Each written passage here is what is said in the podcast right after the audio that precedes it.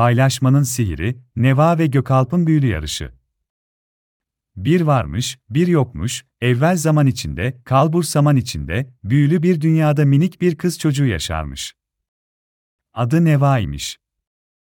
Neva, göz alıcı renklerde çiçeklerin ve konuşan hayvanların olduğu bu harikulade dünyada, en iyi arkadaşı Gökalp ile birlikte oyunlar oynayarak günlerini neşe içinde geçirirmiş. Büyülü dünyanın ortasında, göğe doğru uzanan yemyeşil bir tepenin tepesinde, rengarenk bir baloncuklarla süslenmiş dev bir ağaç bulunurmuş.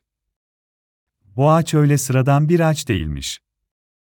Mevsimler boyunca hiç yaprak dökmez, her zaman en lezzetli meyveleri sunarmış. Ama bu ağacın en büyülü yanı, meyvelerini sadece paylaşmayı bilen çocuklara vermesiymiş. Bir gün Neva ve Gökalp, büyülü ağacın altında oynarken, Mario adında bir oyuncak tamircisi ve Barbie adında bir prenses yanlarına gelmiş. Mario ve Barbie, ağacın verdiği meyveleri tatmak için ormanın öbür ucundan yollara düşmüşler ama meyvelere ulaşmanın yolu sadece bir yarışta mümkünmüş. Yarışın kuralları çok basitmiş, birlikte işbirliği yaparak engelleri aşmalı ve zirveye ulaşmalılarmış. Yarış başlamış, Neva ve Gökalp hemen harekete geçmişler. Ama bu yarışta önemli olan hızlı olmak değil, paylaşmayı ve yardımlaşmayı bilmekmiş. İlk engel, yüksek kayaların oluşturduğu dev bir labirentmiş. Neva, boyunun küçük olmasının avantajını kullanarak dar aralıklardan geçebilirken, Gökalp ise güçlü kollarıyla büyük kayaları kaldırıp yol açabilirmiş. Birlikte çalışarak labirentin sonuna ulaşmışlar. İkinci engel ise kendiliğinden hareket eden bir bataklıkmış.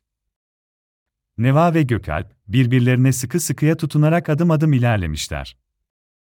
Ama Barbie ve Mario bataklıkta çırpınırken yarıştan geri kalmışlar. Neva ve Gökalp aslında yarışın onlar için olduğunu bilseler de Barbie ve Mario'ya yardım etmeye karar vermişler. Uzattıkları dallarla onları bataklıktan çıkarmışlar. Barbie ve Mario, kendilerine uzanan yardım eli karşısında şaşkınlıklarını gizleyememişler. Üçüncü ve son engel, büyülü bir nehir imiş. Nehrin ötesine geçmek için tek bir sandal bulunuyormuş ama o da sadece iki kişilikmiş. Neva ve Gökalp bir an tereddüt etmişler ama sonra kararlarını vermişler. Sandalı kullanmak yerine hep birlikte nehrin kenarında büyük taşlar ve dallar bulup karşı kıyıya ulaşabilecekleri bir köprü yapmışlar. Engelleri aşarak büyülü ağacın zirvesine ulaştıklarında, ağaç onların bu güzel davranışlarını görmüş ve en tatlı meyvelerini onlara sunmuş. Neva ve Gökalp, meyveleri Mario ve Barbie ile paylaşmışlar. Paylaşmanın ve yardımlaşmanın mutluluğunu yaşamışlar.